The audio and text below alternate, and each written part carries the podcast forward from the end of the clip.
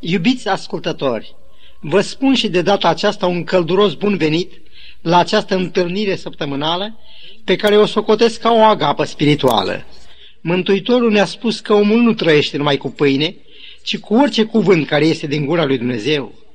Privind la favoarea de a lua parte la auzirea cuvintelor Domnului, psalmistul spunea, Ce dulci sunt cuvintele tale pentru cerul gurii mele, mai dulci decât mierea în gura mea. Astăzi aș dori să privim la Domnul stând singur pe acea culme a Golgotei. Prorocul Isaia, ca și când ar fi fost de față, începe capitolul 53 al cărții sale cu cuvintele Cine a crezut în ce ne se vestise? Cine a cunoscut brațul Domnului? El a fost luat prin apăsare și judecată. Dar cine din cei de pe vremea lui a crezut că el fusese șters de pe pământul celor vii și lovit de moarte pentru păcatele poporului meu? Dar să-L ascultăm pe însuși Domnul Isus, vorbind despre jertfa Lui.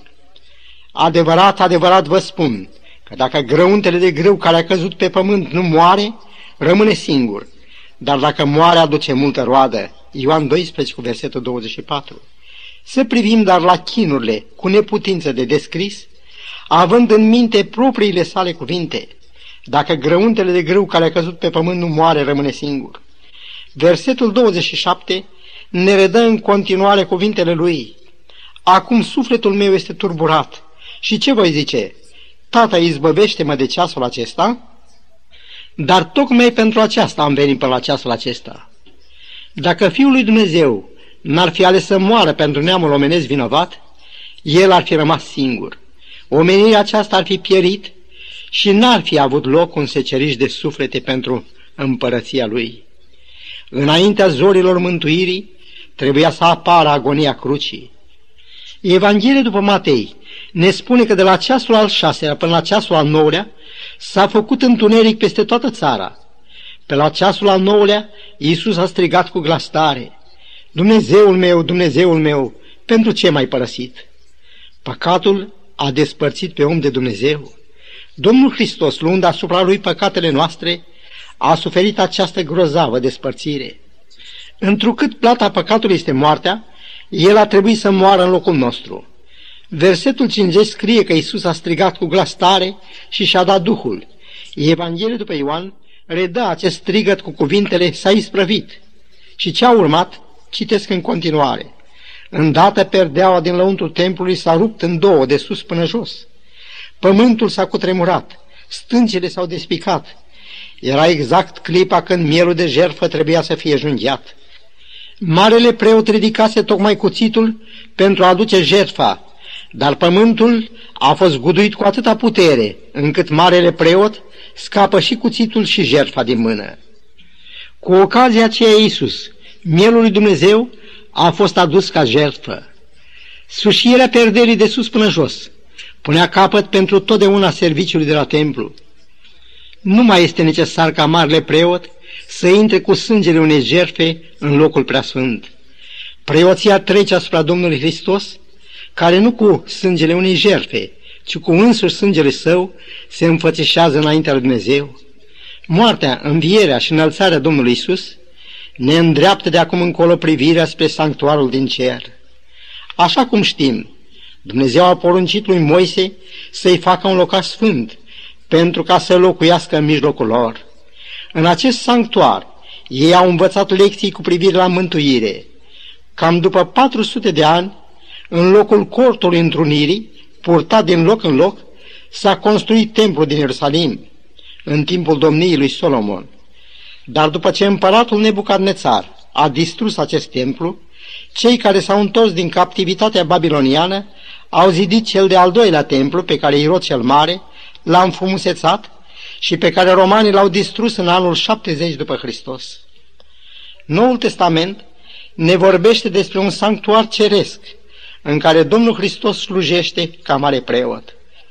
În epistola Sfântului Pavel către evrei, capitolul 8, versetul 1, citim Punctul cel mai însemnat al celor spuse este că avem un mare preot care s-a așezat la dreapta scaunului de domnie al măririi în ceruri, ca slujitor al locului preasfânt și al adevăratului cort, care a fost ridicat nu de un om, ci de Domnul.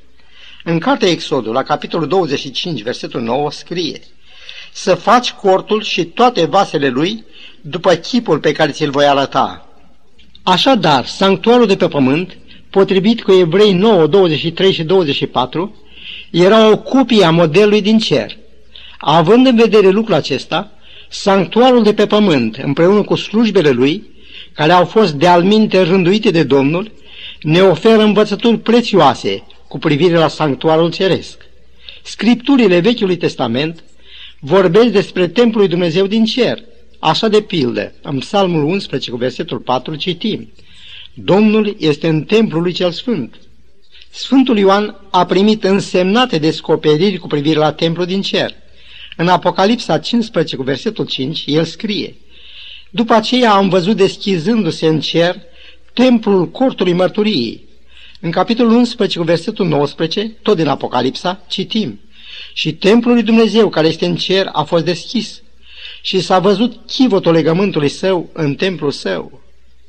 În templul din cer, el a văzut sfeșnicul cu cele șapte brațe, altarul tămâierii și chivotul mărturii despre care abia am citit. Ori, lucrurile acestea au fost modelul după care au fost făcute sfeșnicul, altarul tămâierii și chivotul legământului din templul de pe pământ. Îmi permit să amintesc că Dumnezeu a rostit cele zece porunci de la înălțimea muntelui Sinai și poporul a spus, vom face tot ce a zis Domnul. Ei au încheiat astfel un legământ cu Dumnezeu. Legea care a fost așezată în chivotul din sanctuarul de pe pământ era o copie după legea din chivotul din templu din cer și ea a fost scrisă de Dumnezeu.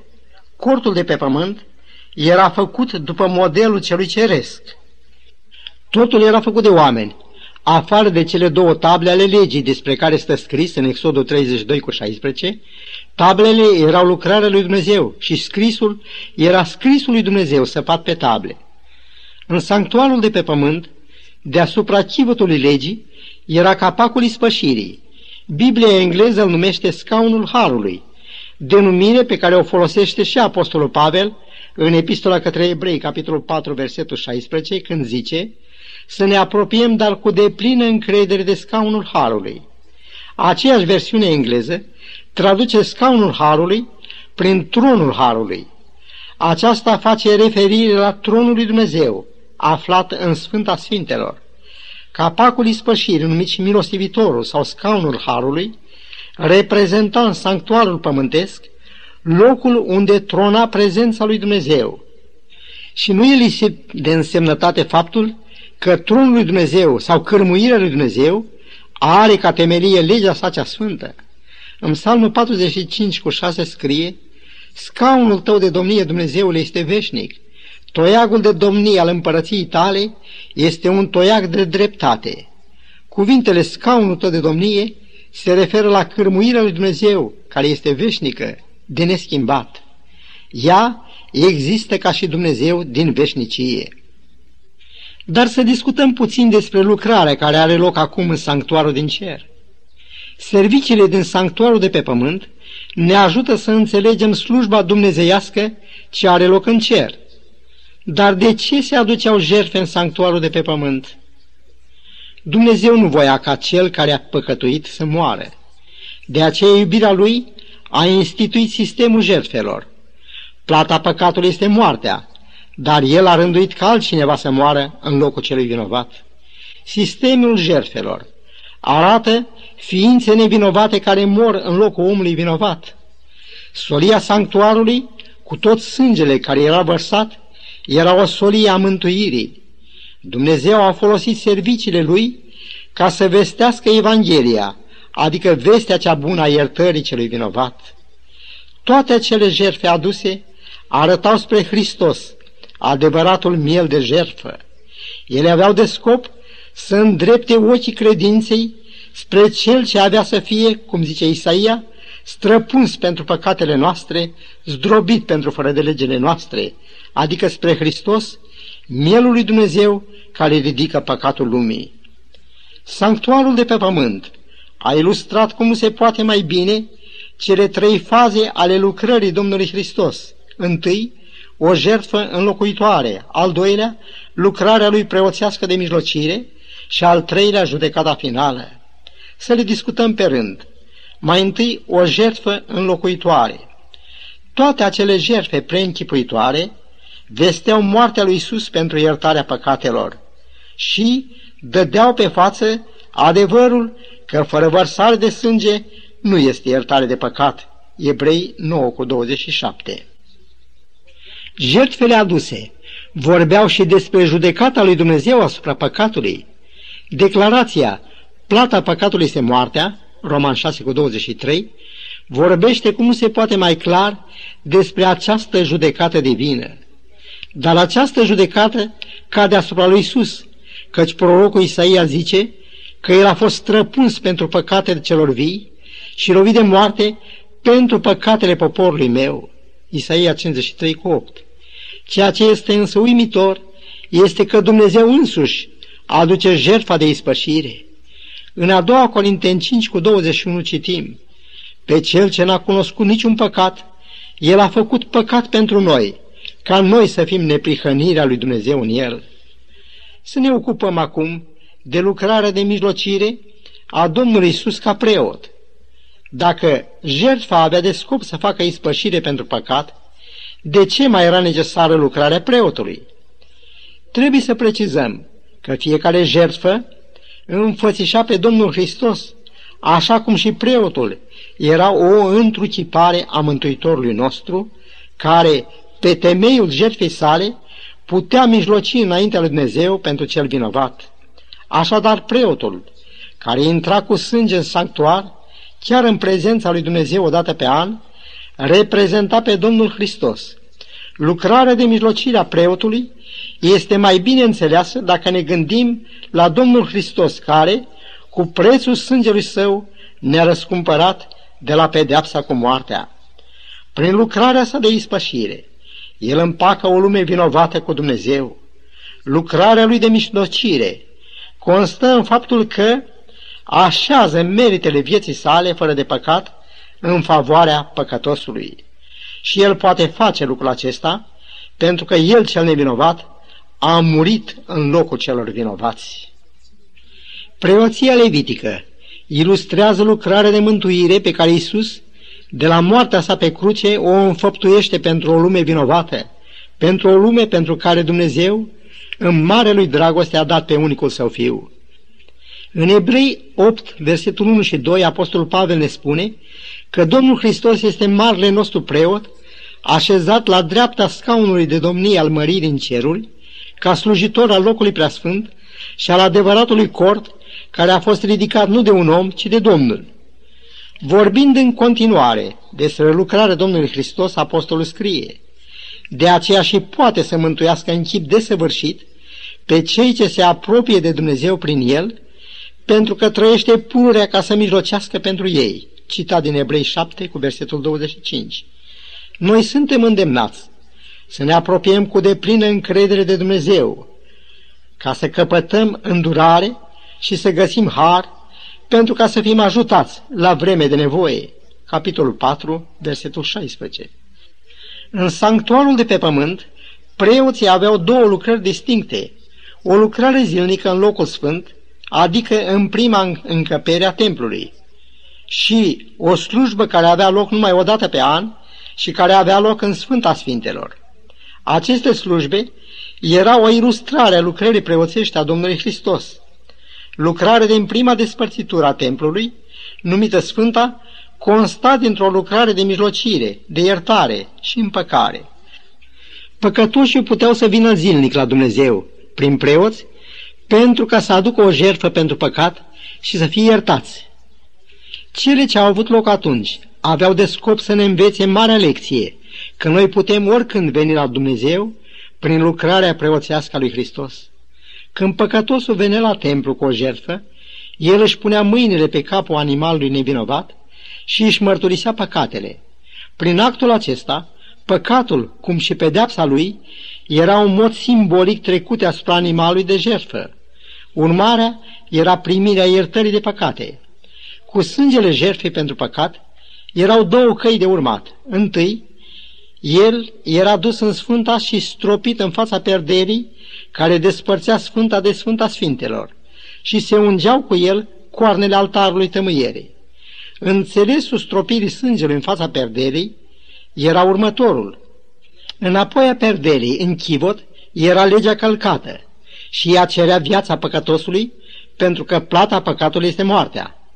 Întreb, ce spune faptul că Dumnezeu dă pe Fiul Său să moară în locul păcătosului vinovat și condamnat la moarte pentru călcarea legii și nu schimbă această lege? Răspunsul, pentru că legea reprezintă dreptatea lui Dumnezeu, caracterul lui Dumnezeu și acestea nu pot fi schimbate. Dar să revenim. Iată cel de-al doilea procedeu cu sângele jertfei pentru păcat. El era așezat pe coarnele altarului pentru arderile de tot, care se găsea în curtea templului. În cazul acesta, preotul mânca o parte din carnea jertfei aduse.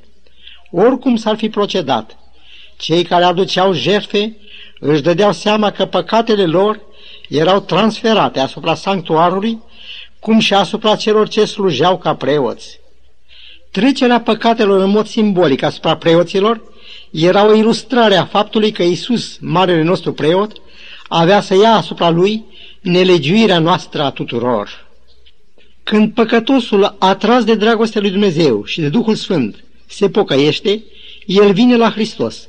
Prin mărturisire și căință, păcatele trec de la păcătos asupra lui Hristos.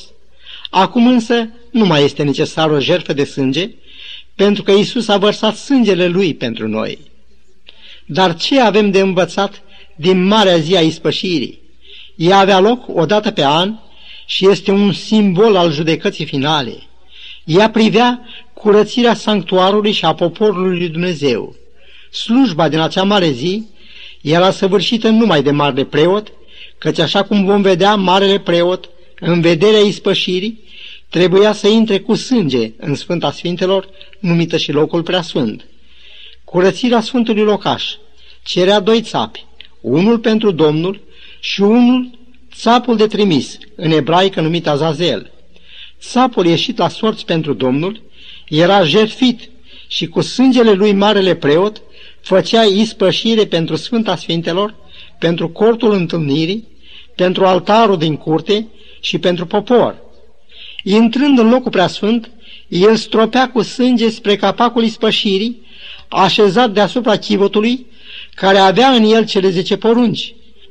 Lucrarea aceasta simboliza marile preț plătit de Hristos pentru mântuirea poporului său. Făcând ispășire pentru Sfânta Sfintelor, pentru altarul tămâierii, pentru altarul arderii de tot și pentru popor, marele preot lua asupra lui toate păcatele mărturisite, care prin jerfe de sânge erau trecute asupra sanctuarului. Luând păcatele poporului asupra lui, marele preot era un simbol al lui Isus Hristos, care a luat asupra lui nelegiuirile noastre ale tuturor. Marele preot transfera apoi păcatele poporului cu care se încărcase asupra țapului de trimis. Țapul de trimis sau azazel reprezintă pe satana care este autorul tuturor păcatelor, crimelor și relelor de tot felul. Ceea ce a avut loc în Marea Zi a Ispășirii în templu din pe pământ este un simbol al curățirii sanctuarului ceresc. Vine o zi când sanctuarul ceresc va fi curățit de orice urmă de păcat. Cărțile din ceruri vor fi deschise și fiecare caz va fi hotărât în parte, fie pentru mântuire veșnică, fie pentru pierzare veșnică. În a doua Corinteni 5 cu versetul 10 stau scrise aceste cuvinte solemne, căci toți trebuie să ne înfățișăm înaintea scaunului de judecată a lui Hristos, pentru ca fiecare să-și primească răsplata, după binele sau răul pe care îl va fi făcut când trăia în trup. Cu ani în urmă, am citit o istorisire despre o doamnă care avea o grea problemă pentru care trebuia să răspundă înaintea unui tribunal. Ea cunoștea un avocat foarte priceput, un om de inimă, dar a tot amânat să se ducă la el. Situația nu mai putea fi amânată. Cu o zi sau două înainte de proces, ea s-a dus la acel avocat, dar ce surpriză amară! Acel avocat fusese angajat de tribunal ca judecător. Pe un ton hotărât, solemn, el a spus, Până acum câteva vreme în urmă, am lucrat ca avocat și puteam să vă apăr. Îmi pare rău că acum nu mai pot face nimic pentru dumneavoastră. La ziua hotărâtă vă veți înfățișa înaintea mea ca să vă judec. Întâmplarea aceasta are o lecție adâncă pentru noi toți, care trebuie să ne înfățișăm înaintea scaunului de judecată a lui Hristos. Să citim însă și în 1 Ioan, capitolul 2, versetul 1.